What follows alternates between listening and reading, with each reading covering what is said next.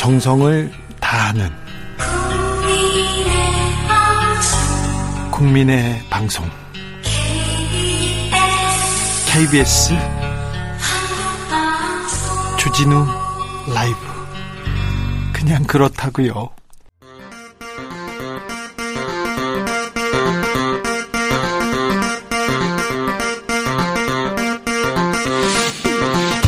주진우 라이브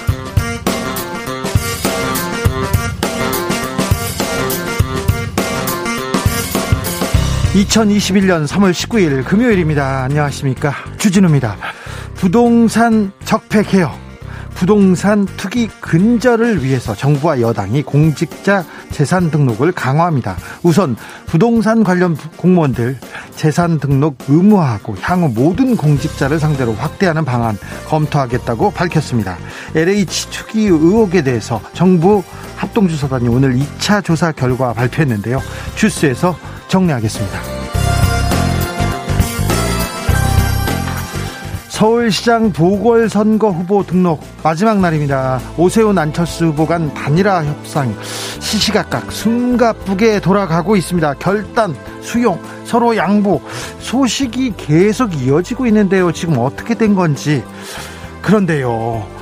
단일화 쟁점이 됐던 여론조사 방식, 유선전화 비율이 왜 그렇게 중요한지 조사 방식에 따라 문구에 따라 지지율이 두 배까지 차이 난다는데 여론조사 결과는 왜 그러는지 재보궐 특집으로 여론조사 연구소에서 알아보겠습니다.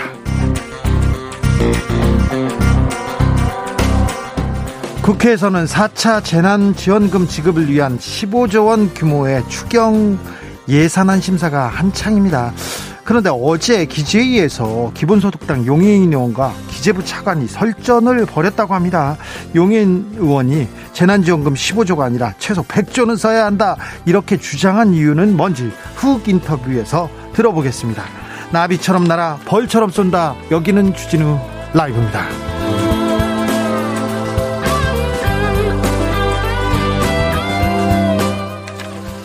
오늘도 자중자애 겸손하고 진정성 있게 여러분과 함께 하겠습니다. 노람별님께서 LH 이렇게 부정의 온상인 줄은 몰랐어요. 이번 기회에 법을 만들어서 부동산에 젊은 사람들의 꿈을 뺏기는 일이 없게끔 그렇게 만들어 주세요 얘기합니다. 그렇게 만들어야 됩니다. 이번 기회에 부동산 투기 근절하기 위해서 우리의 지혜 다 모아야 합니다. 한 주 열심히 달려오셨어요. 매우 수고하셨습니다. 고생 많으셨습니다. 참 별 탈 없이 사고 없이 아프지 않고 한 주 보내셨으면 잘한 겁니다. 성공한 겁니다. 장하십니다. 자, 매일 쏟아지는 뉴스에 해치워야 할 일들 많지요. 아, 하늘 한번 보세요. 창밖 한번 보세요. 지금 보세요. 휴대전화 잠시 놓고 보세요. 어, 나무에 핀 꽃 보셨습니까? 확인하셨어요? 주진우 라이브에서. 아, 참. 하늘 보기 운동. 꽃보기 운동 한번 해보려고 합니다. 좀 누르시, 누, 누리셔야 됩니다. 봄은 짧습니다. 봄밤은 더 짧고요. 그러니까 누리, 누리셔야 되는데 창밖에 무슨 꽃들이 피었는지 어떤 봄이 어떤 형태로 왔는지 소식 좀 전해주세요. 샵 9730 짧은 문자는 50원 긴 문자는 100원 콩으로 보내시면 무료입니다. 사연 보내주시면 추첨해서 모바일 커피 쿠폰 드리겠습니다. 그럼 주진우 라이브 시작하겠습니다.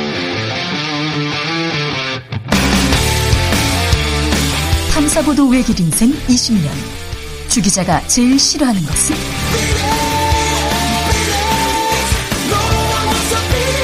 이 세상에서 비리와 부리가 사라지는 그날까지.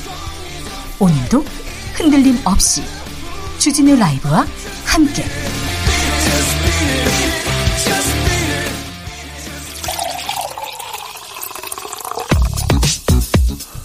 진짜 중요한 뉴스만 쭉 뽑아냈습니다. 줄 라이브가 뽑은 오늘의 뉴스 주스.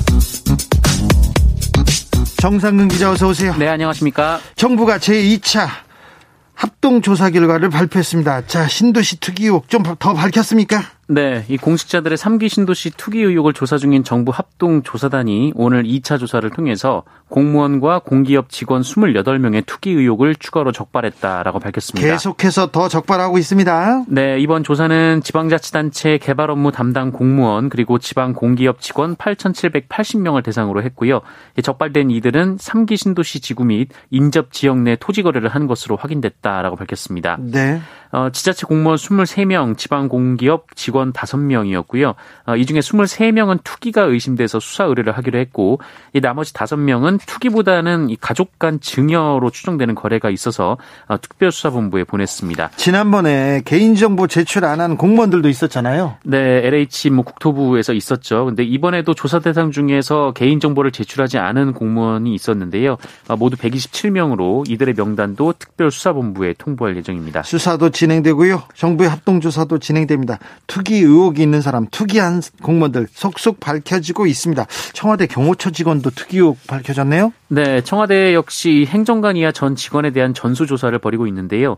청와대는 조사 중에 대통령 경호처 소속의 직원 한 명이 3기 신도시 지역에 토지를 구입한 사실을 적발했고 이 직원을 대기 발령 조치했다고 밝혔습니다. 바로 대기 발령했습니까? 네, 그렇습니다. 정만호 청와대 국민소통수석에 따르면 그 해당 직원의 형이 LH 에 근무 중이라고 합니다. 아이고. 아, 지난 2017년 9월 음. 이 형의 가족 등과 공동으로 3기 신도시 지역에 토지를 매입한 사실을 확인했다라면서 이 대기 발령 조치 후에 그 위법성을 가리기 위해 정부 합동 특별수사본부에 자료를 넘길 예정이라고 설명했습니다. 네, 의혹이 있네요. 자, LH 직원들 특이 의혹에 대한 수사 계속해서 진행되고 있습니다. 네, 경기 남부경찰청이 LH 투기 의혹의 핵심 피의자로 꼽히는 강모 씨를 소환 조사했습니다.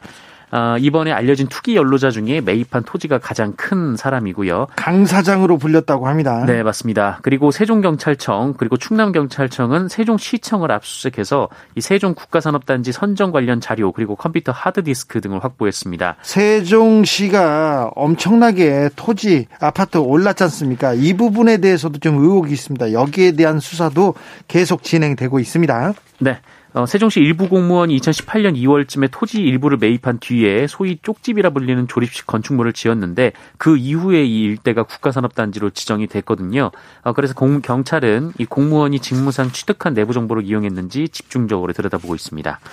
정상근 어, 기자. 네. 땅 있어요 혹시? 땅이요? 네. 땅. 그 제가 딛고 서 있는 곳밖에 없죠.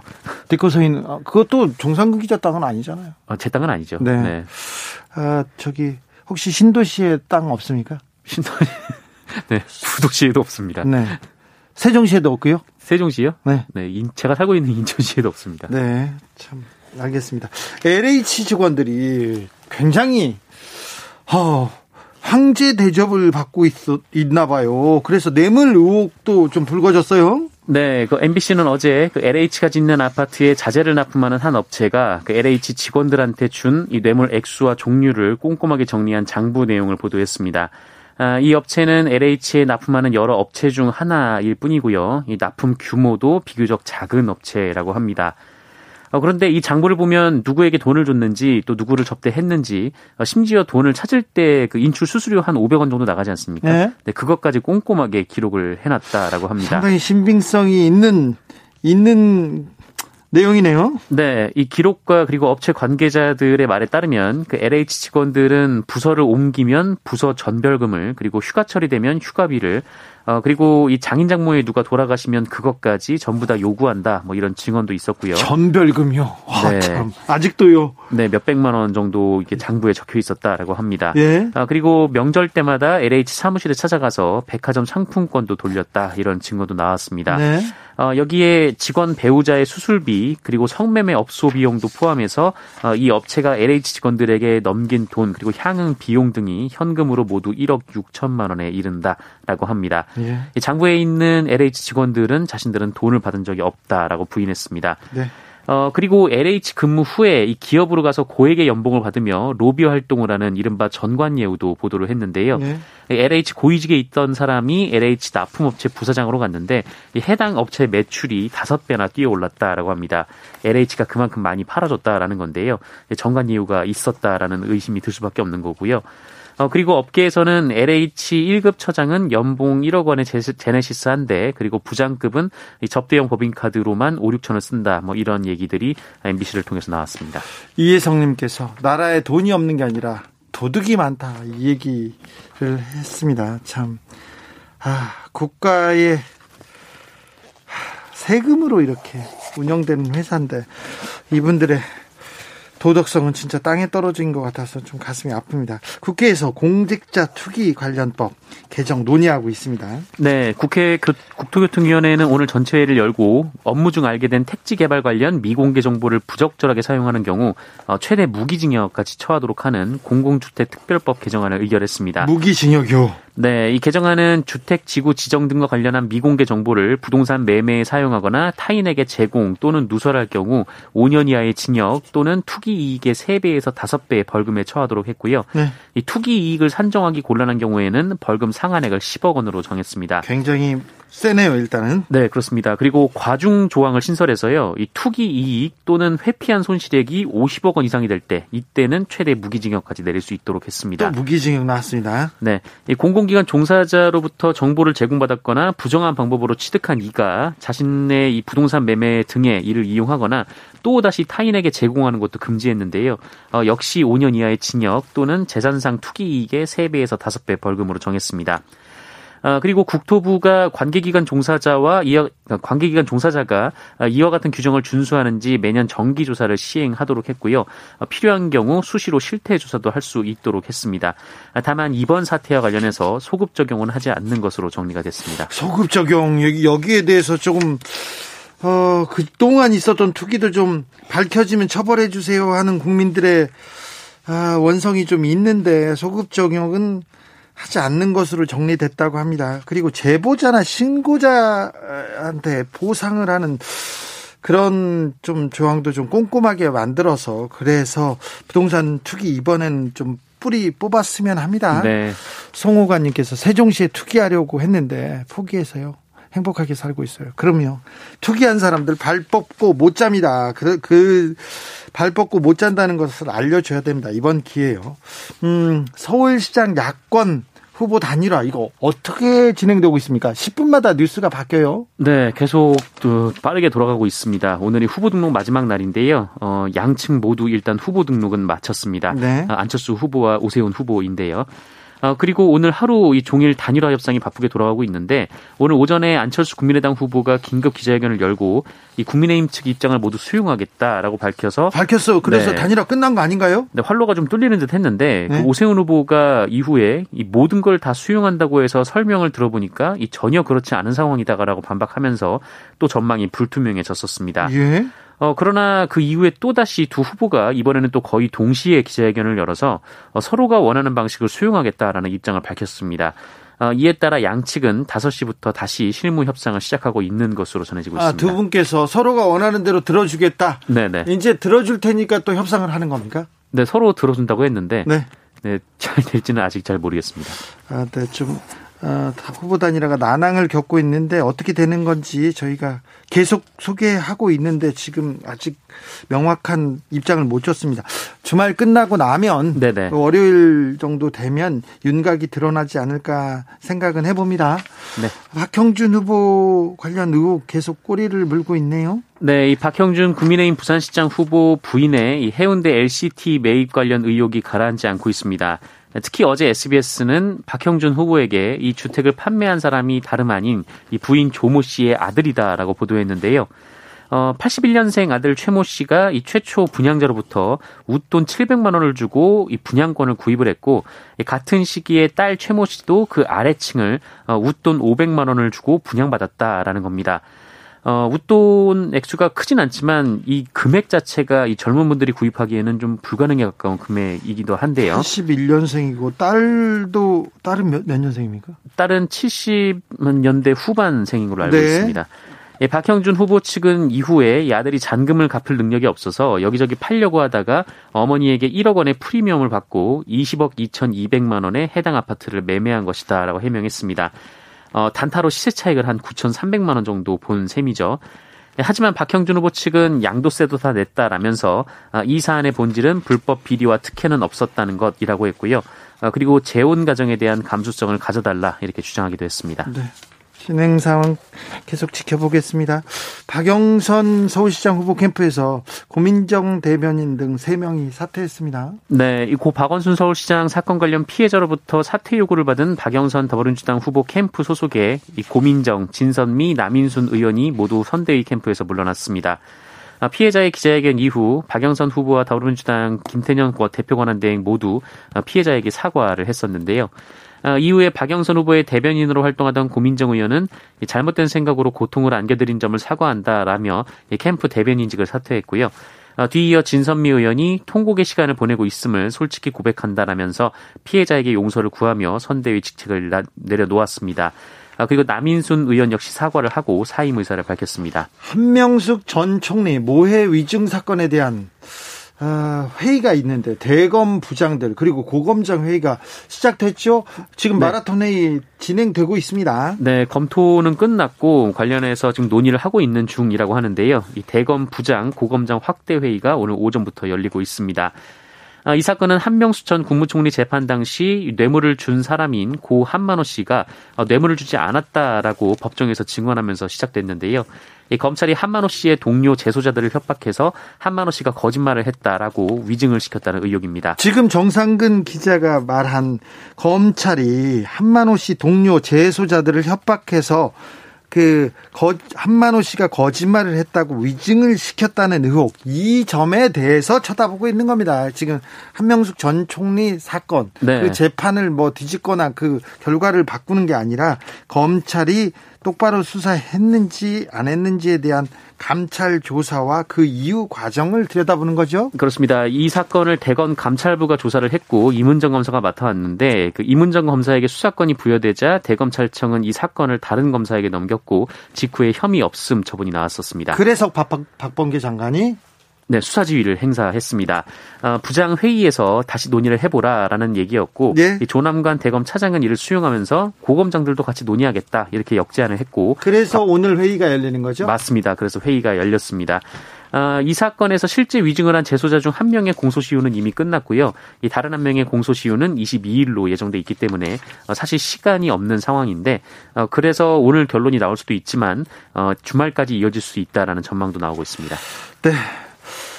안타깝게도 최근에도 스쿨존 사고가 잇따르고 있어요. 네, 그렇습니다.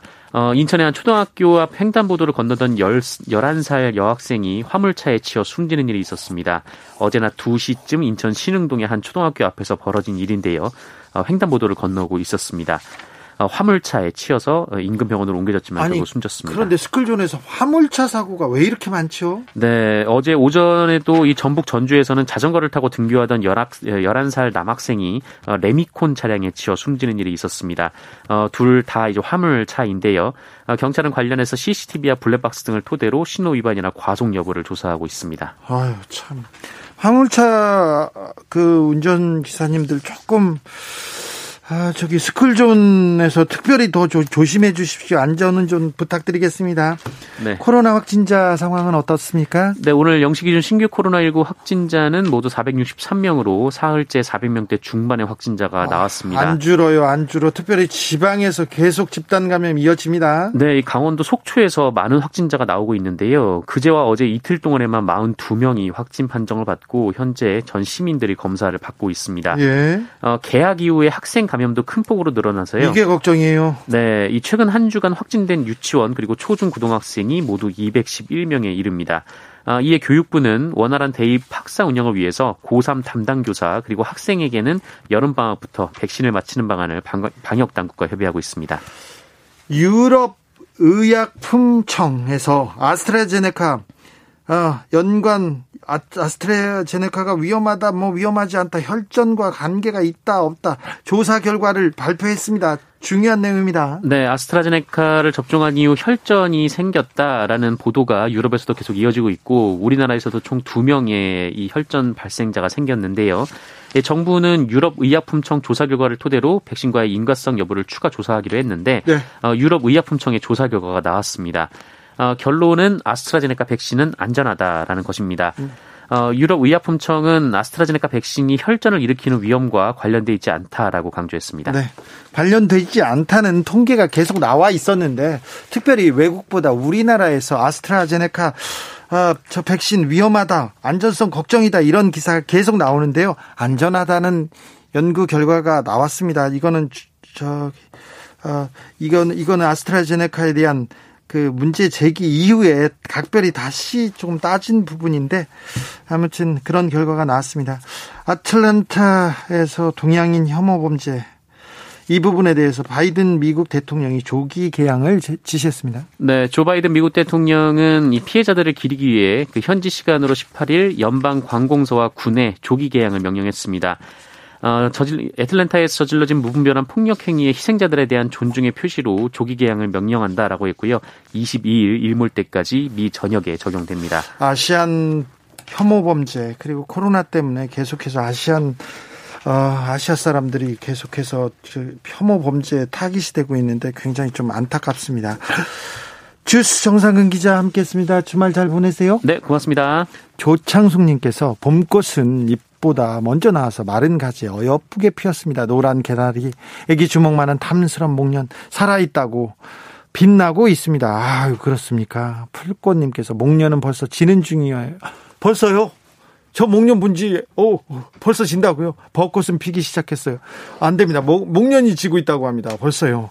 9768님께서 서대문구 충정로입니다. 어제도 못 본 것 같은데 벚꽃이, 벚꽃이 피었습니다. 봄이 와요. 어, 저 충정로에 있는데 저는 벚꽃 못 봤는데. 4567님께서 강변도 그렇고 곳곳에 홍매와 백매와 피네요. 너무 예뻐요. 꽃은 아니지만 잔디 사이에서 자라는 쑥도 귀여워요. 그렇죠? 아우 나무가 연두색으로 초록색으로 이렇게 변합니다. 다 예쁘고 다 귀엽습니다. 7933님께서 문일고 정문 앞에 살구꽃이 피었습니다. 벚꽃보다 진한 분홍색이 예뻐요. 살구꽃도 피었답니다. 5476님 봄을 봄을 누려야 하는데 작년에 입은 봄옷이 안 들어가요. 오늘부터 저녁 굶어야 되겠어. 아이고 이건 안타까운 살꽃이 피었다는 뉴스였습니다. 교통정보센터 다녀오겠습니다. 공인혜 씨. 주진우 라이브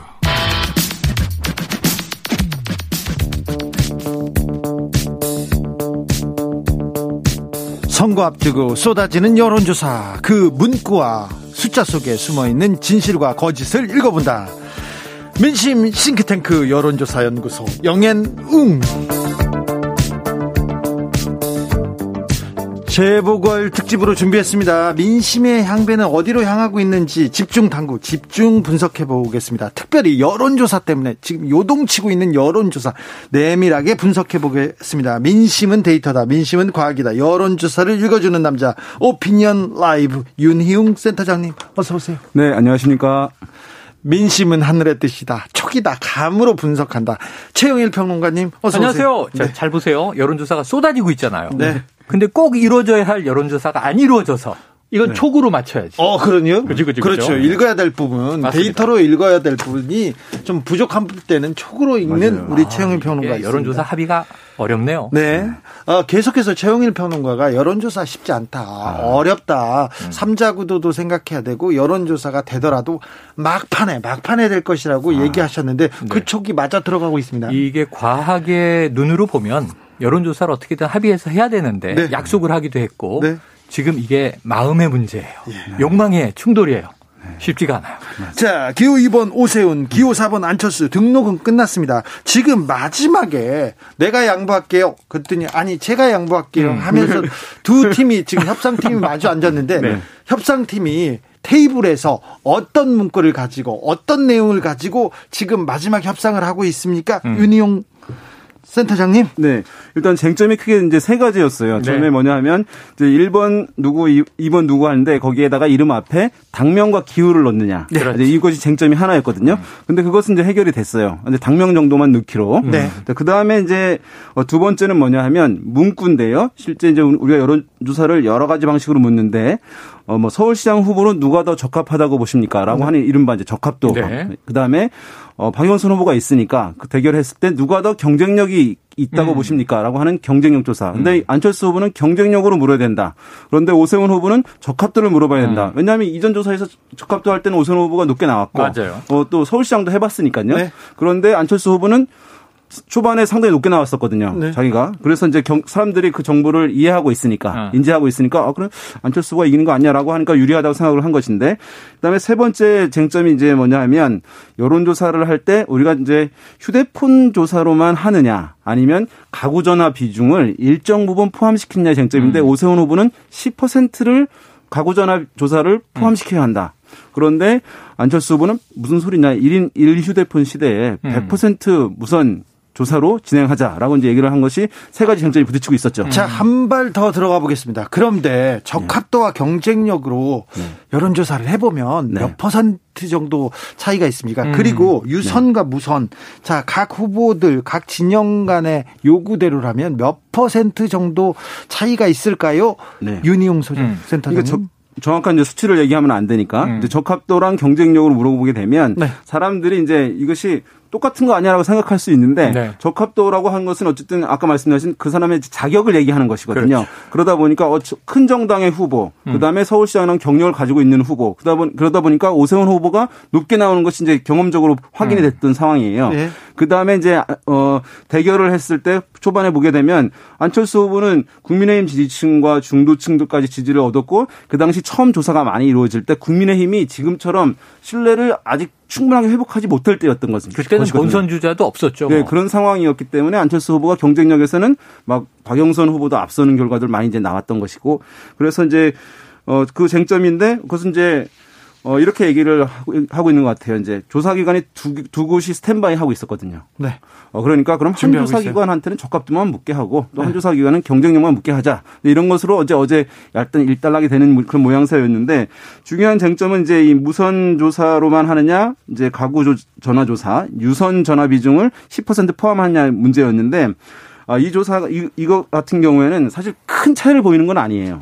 큰 차이를. 아, 그 차이 없습니까? 네, 그런데 이제 지금 두 사람이 너무나 불확실한 상황이고 접전으로 이제 이것이 결과가 나올 것 같으니까 조금이라도 유리한 거, 조금이라도 불리한 거 이것은 이제 확인하고 있는 것이죠. 그래서 유리한 걸 채택하려고 하는 건데 오세훈 후보가 왜 가구 전화를 좀 포함하자고 하냐면 표면적으로 이런 거예요. 아, 그래도 휴대, 1인 1 휴대폰 시대지만 서울 시민들 보게 되면 한 5%에서 10%그 이내에 한 7, 8% 정도는 휴대폰이 없는 사람들이 있어요. 예. 어, 어르신들 같은 경우에. 그럼 그 사람들 배제되면 이거 맞지 않지 않냐. 음, 음. 그러니까 그 사람들 포함을 시키기 위해서는 반드시 이제 이 유선 전화 조사 포함돼야 된다라고 얘기를 하는 것인데 속내는 그게 아니죠. 왜냐하면 우리가 조사를 많이 해봤잖아요. 그러면은 가구 전화, 유선 전화 조사 비중이 포함되고 많아지면 많아질수록 보수 정당 후보에게 유리하다는 것이 경험칙상 나와 있어요. 맞아요. 예. 그러니까 오세훈 후보는 이제 이걸 고집하는 것이고 안철수 후보는 그 불리한 게 너무 명확한 거예요. 음. 그러다 보니까 난 받을 수 없다라고 이제 한 상황인데 그것이 이제 어제까지 오늘 아침까지였는데 오늘 뭐 이제 두 후보가 상호 이제 서로 양보하겠다 이런 얘기를 네. 하고 방송 직전에 오세훈 후보는 100% 무선 전화 받아들이겠다. 네. 안철수 후보는 10% 유선 포함 받아들이겠다. 네. 서로 내가 양보했다. 이렇게 얘기하는데 누가 양보한 겁니까? 아니 그래서 그 오늘 결론은 낮- 어떻게 됩니까? 오늘 낮에 말이죠. 네. 저는 이게 좀 이해할 수 없는 속보가 나와요. 두 후보 동시 양보. 네. 조사 방식은 합의 안 돼. 아니 두 후보가 당신 뜻대로 하겠소. 그러고 서로 양보를 한 거예요. 그러면 A 아니든 B 아니든 결정해버리면 끝이에요. 네. 그럼 둘 다 양보를 했으니까 실무 협상단이 마음대로 정하면 됩니다. 근데 조사 방식은 합의가 왜 안 되고 있는 거죠? 오후 내내 지금 지나는 시간 동안 네. 안철수 후보는 오늘 아침 일찍 상당히 절박하게 내가 오세훈 후보만이 아니라 김종인 비대위원장과 오세훈 후보의 뜻에 다 양보하겠다. 통큰 양보를 했어요. 그랬더니 국민의힘에서 얘기했습니다. 뭘 이렇게 물어보더라고요. 맞아요. 네. 뭘 양보한 건지 모르겠다. 그래서 실무 협상은 계속 진행 중인데 평행선을 긋고 있다. 자, 그러고 사실상 오늘 저녁으로 한, 한 고비의 게임이 끝났습니다. 어떤요? 그게 뭐냐면 기호가 통일돼야 되는데 네. 각각의 기호로 후보 등록을 해버렸죠. 예. 그러니까 물론 이제 그 전에 이틀 전에 이미 입당 시기는 끝나버리므로 네. 안철수 후보가 뭐 이 국민의힘에 입당하면서 기호 2번을 달 가능성은 이미 없어졌습니다만 그럼에도 불구하고 이제 앞으로 단일화 기회가 시기적으로 있다는 거예요. 25일 선거운동 개시 전에 선거운동 개시하면 큰일 납니다. 기호 2, 기호 4 답은 선거운동원들이 거리를 누비다가 갑자기 이쪽으로 통일했습니다. 그럼 이게 뛰던 사람들이 집결되겠냔 말이에요. 상처가 남기 때문에 사표가 발생을 해요. 자, 29일 투표용지 인쇄 전까지만 하면 된다. 마지막으로는 4월 2일 사전 투표가 개시되니까 그 전날 4월 1일 만우절 전날 밤에 되면 된다. 이게 의미가 없는 게 지금 생각을 해보시면 지금 현재 시점 후보 등록하고 오세훈 후보가 양보한다는 것은 다른 말로는 단일화가 뭐 조사 방식을 합의해서 될 수도 있겠지만 사실상 사퇴하는 거잖아요. 그럼 이번 재보선에서 기호 2번 국민의힘은 사라지죠. 또는 안철수 후보가 양보해서 내가 사퇴한다. 단일 후보 양보한다. 그러면 기호 4번 국민의당은 사라지죠. 이번 선거에서. 근데 김종인 비대위원장이 이것은 앞으로 도저히 기호 2번 국민의힘이 사라지는 것은 받아들일 수 없으므로 그것은 뭐냐면 안철수 후보가 되면 안 되는 상황에 직면하게 된 거라 훨씬 더 단일화 난이도는 한 다섯 배, 열 배 어려워졌다고 봅니다. 단일화 효과, 단일화 난이도는 어려워졌다 얘기하시는데 문병규님께서 음. 야당 단일화는 선거 전날까지 관심을 끌기 위한 각본인 것 같습니다. 음. 관심은 가지, 가지 않습니까? 관심은 가죠. 안철수 후보는 오세훈 후보 밀어주고 오세훈 후보는 안철수 후보 대선 밀어주기로 한 거 아닙니까? 이렇게 아, 지적하시는 이미 네. 합의가 돼 있을 것이다. 네. 이제 정치인들 그렇게 이제 숨은 뜻이 의도가 상당히 이제 많을 거라고 생각하시잖아요. 실제로는 안 그런 경우 많이 있어요. 음. 해석이 굉장히 고도의 의도를 갖고 전략을 갖고 움직였다고 이제 언론이나 사람들이 이제 평가를 하는데 실제는 어, 눈앞에 있는 거 가지고 그걸 획득하려고 유리한 거 이렇게 음. 하다 하는 것인데 해몽이 동- 좋은 경우가 많다고 이제 할 수 있을 텐데 제가 봤을 때는 어쨌든 이제 어 지금 25일이 선거운동 시작일이에요. 이제 공식 선거운동 시작일. 그다 그것이 이제 1차 시한이 될 것이고 맞아요. 근데 이제 29일이 투표용지 인쇄하는 날이기 때문에 어 그때 이제 만약에 후보가 그 전에 단일화가 되면은 어 사퇴한 후보한테 사퇴 표시가 있기 때문에 그렇죠. 무효표 그러니까 사표가, 사표가 최소화될 수 있는. 것이기 음. 때문에 그 전에는 뭐 하지 않을까 왜냐하면 워낙 이제 압박이 심하고 두 사람이 그대로 갔다가는 어, 정치적 생명에 타격이 심하다는 것을 알고 있기 때문에 제가 봤을 때는 뭐 지금 또 논쟁이 되고 있는 부분이 센터장님 그런데 단일화 안 돼도 네. 단일화 안 되고 각기 나가서 선거에서 지면 네. 정치 생명 끝난다 이런 사람들 많이 들었는데 아니, 그다음 예, 예. 선거 때 또 나오시더라고요. 나오죠, 나오죠. 아니 지금까지 이 두 분도 네. 정- 정치 생명 끝났다는 이야기를 고비마다 한두 번씩 들었던 많이 들었어요. 분들이에요. 이번 네. 선거에서 지면 근데 이번에 네. 다시 부활했잖아요. 네, 근데 어쨌든 이게 뭐냐면 대선과 관련해 가지고 얘기하는 건데 대선 주자들이었잖아요. 예. 근데 오세훈 후보는 이제 약간 숨은 카드가 하나 있어요. 뭐냐 하면 떨어진다 하더라도 어, 국민의힘이 이제 보궐선거가 끝나면 한 6월쯤에 전당대회를 할 텐데 네. 당대표를 나갈 수 있는 길이 있어요. 예. 왜냐하면 오세훈 후보의 목표는 사실은 정치 복귀를 자연스럽게 하는 거였는데 이미 절반의 성공 거두었어요. 음. 네. 근데 이제 문제는 안철수 후보인데 안철수 후보는 대선 나가면 된다 생각할 수 있잖아요. 자기가 중도를 독점하고 있던 상황이에요. 네. 근데 안철 그 윤석열 전 검찰총장이 등장했지. 등장하면서 혜성처럼 이제 등장했죠. 중도를 독점할 수 없는 상황이에요. 자기 기반 자체가 딴 사람한테 가 있는 상황이기 때문에 타격은 어 안철수 후보한테 더 크다 이렇게 봐야 될 것 같습니다. 자 후보 등록이 잠시 후 6시 마감되는 두 후보 각각 등록 마쳤죠? 네, 네, 맞췄습니다. 맞습니다. 마쳤습니다. 이제 2번 오세훈 4번은 4번 결정된 거예요. 결정됐습니다. 네. 자 내곡동 딱 땅. 내곡동 땅 관련해서 여러 뉴스가 나오는데 네. 오세훈 후보는 또 직을 걸었습니다. 이게 막판 변수가 될 수 있을까요? 음. 이제 오세훈 후보가 최근에 갑자기 적극적으로 나왔어요.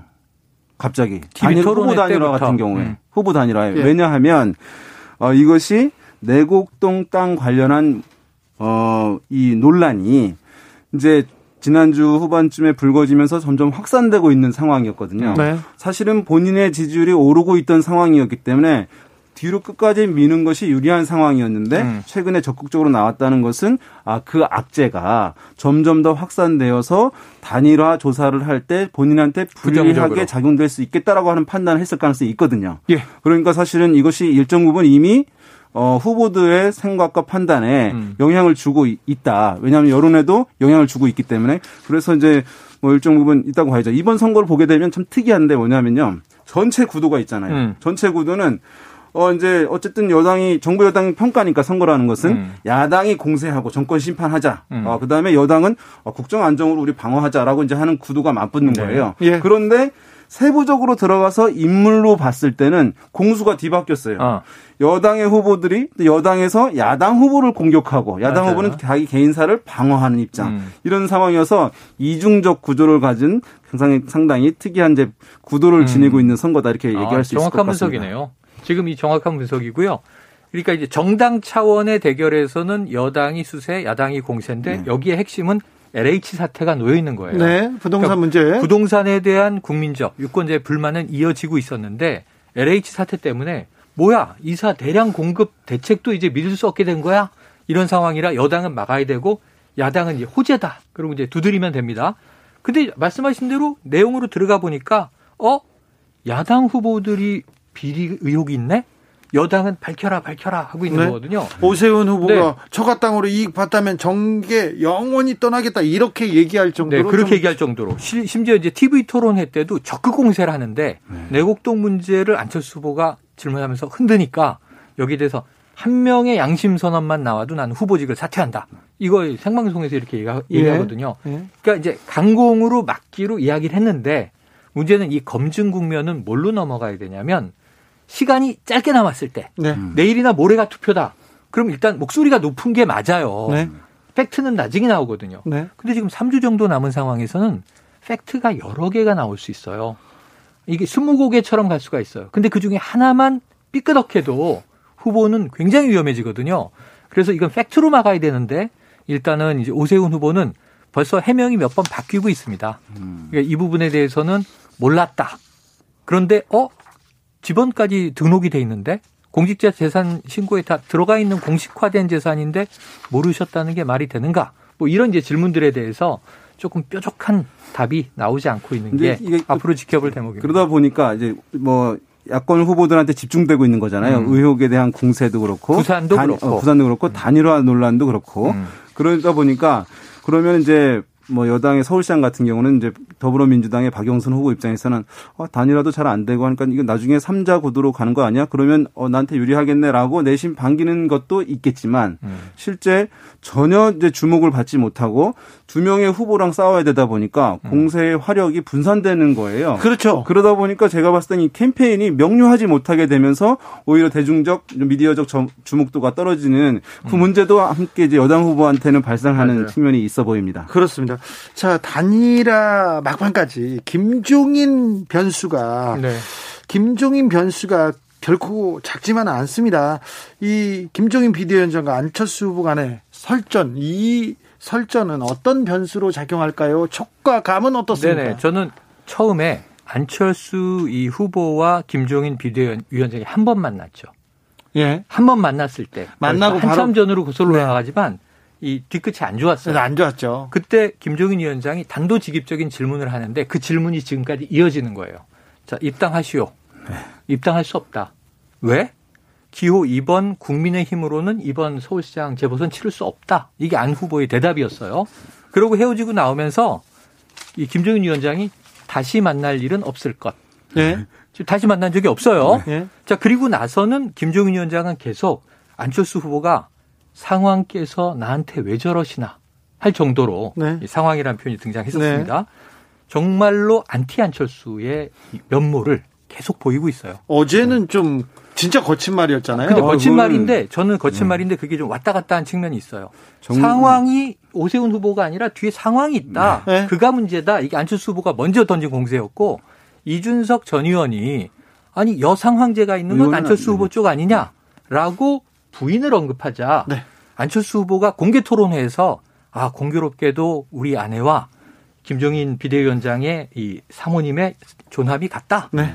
그러니까 이준석 의원이 얘기한 건 아마 사모님일 거다. 네. 라고 하면서 이게, 이게 한마디로 하면요. 어린아이들 싸움에서 반사! 이런 네. 거예요. 네. 반사! 이런 거예요. 반사인데 좀 더 더 세게. 네, 세게. 근데 거기에 대해서 기자들이 또 가서 전하고 물어봤죠. 그렇죠. 그러니까 안철수 그 사람은 정신이 좀 이상한 사람 같다. 어, 네. 여 기서 이제 예, 피크를 여의- 쳤죠. 여의도에서 오고 가는 이제 험악한 말 중에서 제가 봤을 때 가장 수위가 높은 맞아요. 축에 이제 맞아요. 통- 속하는데 야권 내에서도 예, 비판이 막 정신이 좀. 이상한 사람하고 왜 네, 그 단일화하려고 단일화하려고 참 이게 김종인 위원장이 속내는 뭐냐 하면 왜 답이 답정로에 지금 답이 정해져 있는 거예요. 음. 단일 후보는 자기 소속 정당의 오세훈 후보가 아니면 안 된다. 네, 안철수 맞아요, 후보는 맞아요. 절대 안 된다. 이건 맞아요. 이제 정해져 있는 것인데 김종인 위원장의 마음은 왜 그러냐 하면 김종인 위원장이 비대위원장이에요. 음. 그러면 당의 위기를 수습하라고 하는 이제 임무를 맡고 이거 선거를 치르는 것인데 서울시장이 이제 상징적으로 더 중요하잖아요. 예. 자기 당 후보를 내지 못해요. 비대위원장 역할을 못한 거예요. 음. 그럼 본인의 위상은 깎이게 되고 음. 선거가 끝나게 되면 아니 그 전에 후보도 내지 못해서 그것이 결정되는 순간 사실 사실상의 당 대표로서의 위상은 사라진다고 봐야 되는 거예요. 네. 그리고 본인이 이후에 어떤 추가적인 정치적인 생명을 이어간다, 좀 대권 꿈을 꾼다 이런 것 자체가 완전히 허물어질 가능성이 높기 맞습니다. 때문에 김종인 위원장은 뭐 안철수 후보에 대한 개인적인 악감정도 있겠지만 사실 그 문제 때문에 더욱 더 강경한 입장을 내세우고 있는 것이다 이렇게 봐야 될 것. 같습니다. 2081님이 아마 이번 보궐선거는 최저 득표를 기록할 겁니다. 특히 어. 50대 이하는 더 그러합니다. 음. 고로 서울, 부산 두 곳 모두 민주당이 불리하다고 생각합니다. 민주당은 청년층이 투표하지 않는다면 이번 선거에서 필패입니다. 얘기하는데 하하 투표율 그리고 청년층의 청년층의 이 재보궐선거에 관심 이거 중요한 변수죠. 아주 중요하고요. 이건 매우 중요하고요. 이 3대, 3대 선거 변수 중에 하나가 투표율이에요. 예. 이게 여에 유리하냐, 야에 유리하냐. 혹은 50%에 예. 미치지 못할 거라는 이 지적은 어떻게 보십니까? 진보에 유리하냐, 보수에 유리하냐인데 저도 50%가 되긴 쉽지 않다. 네. 왜냐하면 흥행이 안 되고 있다. 네. 지금 우리 이 정치 뉴스에서는 와 이게 막 긴박해 손에 땀을 쥐어 단일화 되는 거야 안 되는 거야. 그런데 국민들이요 지금 서울시장 재보선의 이슈가 왜 단일화냐 이거예요. 지금 그렇죠. 네. 지금 저는 선거를 오랫동안 취재해봤는데 역대 선거 중에 가장 관심을 못 끄는 선거 중에 아니 한그 번입니다. 이유는 일단 이 저 자녀 임기 1년여짜리 시장이기 때문에 그렇기도 하고 예. 그 다음에 사실 다가오는 내년 지방선거가 중요하죠 네. 각 정당에게. 대선도 있고요. 근데 문제는 대선 전초전이기 때문에 중고- 중요한 거예요. 네. 여야 모두 이번에 기선 제압을 해야 돼요. 네. 이번에 야당의 후보가 뭐 부산, 서울에서 이긴다는 건 이거 봐라. 정권 심판론이 먹히지 않았느냐? 그럼 또 이제 레임덕이 왔다라고 이제 막 흔들기 시작할 수 있어요. 네. 그런데 여기서 여당이 이기면 어 정권 심판론이 찻잔 속의 바람이었네. 그럼 아직도 굳건하게 갈 수 있는 또 동력이 여당에 생기는 거예요. 그러니까 너무 중요한 잃어버릴 수 없는 전체 전선에서 보면 두 개 지역이지만 대한민국 제1도시와 제2도시 아니겠습니까? 그런데 문제는 그 표를 줄 사람이 주인인데 네. 시민이 주인이고 유권자가 주인인데 그 이번 선거에서 그럼 이기면 나한테 뭐 줄 거야? 유권자가 그러는데 단일화를 드리겠습니다. 이게 선물이 아니잖아요. 네. 자기네 얘기지, 자기네 얘기, 정치인들 얘기. 그럼 뭐 주택을 드리겠다든가, 주택을 반값으로 드리겠다든가. 근데 지금 공급 대책하고 뭐 몇 조 원에 달하는 공약들을 냈는데 이거 유권자가 바보가 아니잖아요. 예. 이거 1년 동안 할 수 있는 겁니까? 못 하죠. 저는 10년 내에도 못 하는 공약들을 내놓고 실제로 무엇을 쥐어줄 것인지에 대해서는 별로 한마디도 못하고 있다. 정책이나 공약 하나도 보이지 않습니다. 안철수 후보, 오세훈 후보 모두 모두 거의 모든 자기의 발언을 음. 정권을 타도하겠다. 여기 정권을 교체하겠다고 서울시장 후보가 그렇게 얘기하고 있습니다. 약간 캠프들이 섭섭해하는 게 공약이 있고 정책이 있다는 거예요. 좋아요. 네. 있어 있는데 다 그림책이야. 자, 예, 그림의 떡이에요. 알겠습니다. 2738님께서 허허 청년층도 민주당 좋아하지 않습니다. 민주당 조심하세요. 어허. 이사 이사님 네. 법인 택시 기사인데요. 손님이 LH하고 서울시장하고는 아무 관련 없다고 하는데요. 얘기합니다. 자 부산으로 좀 넘어가 볼까요? 데이터는 어, 어떻습니까? 어, 부산 같은 경우에는 이제 국민의힘의 박형준 후보가 예. 여당인 더불어민주당의 김영춘 후보에 비해서 어쨌든 뭐 두 자릿수 이제 이상 앞서는 이제 조사들이 뭐 최근에 많이 확, 확인이 됐어요. 계속 앞서고 있습니다. 네네. 그래서 이제 여권 입장에서는 좀 약간 당혹스러운 측면이 있죠. 왜냐하면 가덕도 신공항 특별법이 통과되면 여론에 중대한 변화가 이제 뚜렷하게 나타날 거라고 생각을 했을 텐데 실제 아직까지 이제 그 상황이 나오지 않고 있는 상황이어서 어 그래서 지금 또 하나의 어쨌든 서울과 마찬가지로 어, 국민의힘 박형준 후보의 뭐 이른바 이제 LCT 이제 아파트 어, 관련해서 어, 이제 공세가 이제 여당으로부터 집중되고 있는 그런 상황이에요. 국정원 사찰 건과 어, 맞물려서 어 그래서 지금 그 후보 박형준 후보가 이것을 얼마나 이제 방어해낼 수 있을까? 어쨌든 뭐 어떤 스모킹건 같은 경우 스모킹건이라는 건 뭔가 확실한 그것이 이제 명확하게 드러나진 않았습니다만 정서상 이제 시민들의 정서상 어 서울 같으면 이제 타워 팰리스에 어, 집을 가지고 있다. 가족들이 다른 이제 두 채도 가지고 있다라고 음. 했을 때 약간 이제 서울시장 나오기는 사실은 쉽지는 않, 않잖아요. 그러니까 부산도 타워 팰리스 수준의 이제 아파트이니까 음. 그것이 이제 부산 시민들에게 어쨌든 영향이 뭐 부정적으로 영향을 줄 가능성은 있기 때문에 제가 봤을 때 격차는 지금보다는 상당히 좁혀질 가능성은 있지 않을까 생각됩니다. 저는 이 김영춘 후보를 잘 지켜보면 이게 네. 언론에 중앙 언론에 잘 보도가 안 돼요. 네. 부산이 좀 서울시장에 밀리고 있잖아요. 이 중앙 언론에서는 지면이 많이 할애가 안 되는데 김영춘 후보가 명백한 도전자, 네. 박형준 후보가 챔피언. 네. 그러니까 이 지금 야권이 수성해야 되고 여권이 이겨내야 하는 극복해야 되는 과제인데 김영춘 후보는 자세가 좋아요. 그리고 정책 토론을 해보면 그 내용에서는 내실이 있다라는 평가를 받아요. 그러니까 서울, 부산 전체 후보를 망라해서 김영춘 후보가 부산 경제 살리기 정책에 대해서는 가장 내실 있게 준비했다는 평가를 받는데 문제는 지금 부산 유권자들의 심정은 일단 화가 나 있어. 그렇죠. 어디에? 정권에. 그러니까 이게 구체적인 내용이 안 들어와요. 그러니까 김영춘 후보는 지금 구도와 바람에 손해를 보고 있는 인물이에요.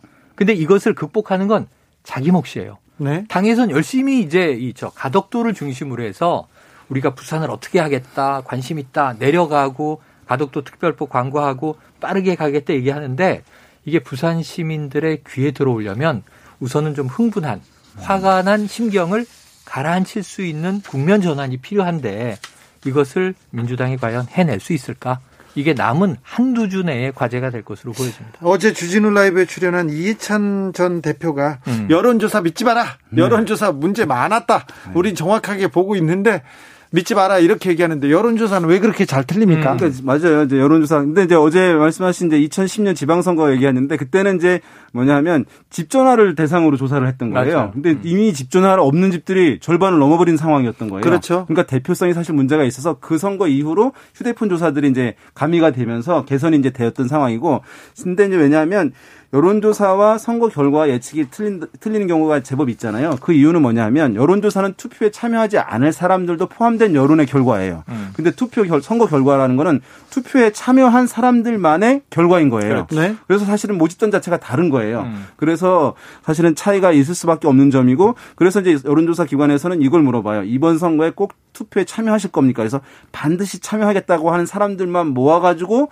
어 이제 또 결과를 보거든요. 결과를 봐도 그래도 그런데 이 투표에 참여하겠냐라고 했을 때 이 대답이라고 하는 것이 네. 내가 실제 참여하겠다라고 것을 넘어 넘어 떠나가지고 이것은 이제 어떤 우리 민주 시민으로서의 자세의 문제잖아요. 그러니까 네. 또 투표할 거는 아 전 당연히 해야죠라고 얘기를 할 수밖에 없는 문제라는 음. 점에서 그것도 부정확한 측면이 있어서 그런 이제 한계를 좀 담고 있는 측면은 있습니다. 여론조사를 위한 변명을 하면 저야 직관주의자고 촉과감이 네. 중요하다 이렇게 여기서 주장하고 있지만 여론조사 기법이 계속 향상이 돼 와서 정확성이 높아졌는데 문제는 최근 10년에 이건 뭐 국내만이 아니라 해외의 네. 선거 상황을 봐도 1. 너무 초박빙이에요. 음. 그러면 그 오차 범위가 오차 범위라는 게 통계는 존재할 수밖에 없으니까 초박빙은 맞추기 어려워요. 이쪽으로 막대기가 넘어질지 저쪽으로 넘어질지. 두 번째는 가변성이 엄청나게 높아졌어요. 정말 매일매일 민심이 바뀔 수 있는 여러 가지 이제 이 불확실성의 요소들이 높아져서 참 복잡계의 선거는 예측하기 어렵다. 그러니까 저를 한번 믿어보세요. 아, 그럴까요? 자, 우리가 촉과 감, 그리고 데이터까지 한번 믿어보겠습니다. 2456님께서 LH, LCT, 엘라이. 자, 3698님께서는, 어, 정권에 화가 나 있다 한들, 야당은 안 찍는다는 대다수의 국민 의견이 있습니다. 음. 얘기하고요. 0290님. 부산이랑 가덕도랑 멀어요. 신공항 짓는다고 투표하러 안 가요. 가덕도에 그날 네. 투표 날 놀러 가요. 이번 선거 의미 없어요. 코로나19 확산 더 이상 안 되길 바래야죠. 이런 얘기도 네. 주셨습니다. 네. 맞습니다. 자, 여론조사 연구소 영앤능이었습니다. 최영일 윤희용 두 분 감사합니다. 네, 고맙습니다. 고맙습니다. 레드벨벳의 러시안 룰렛 들으면서 잠시 쉬었다 저희는 6시에 돌아옵니다.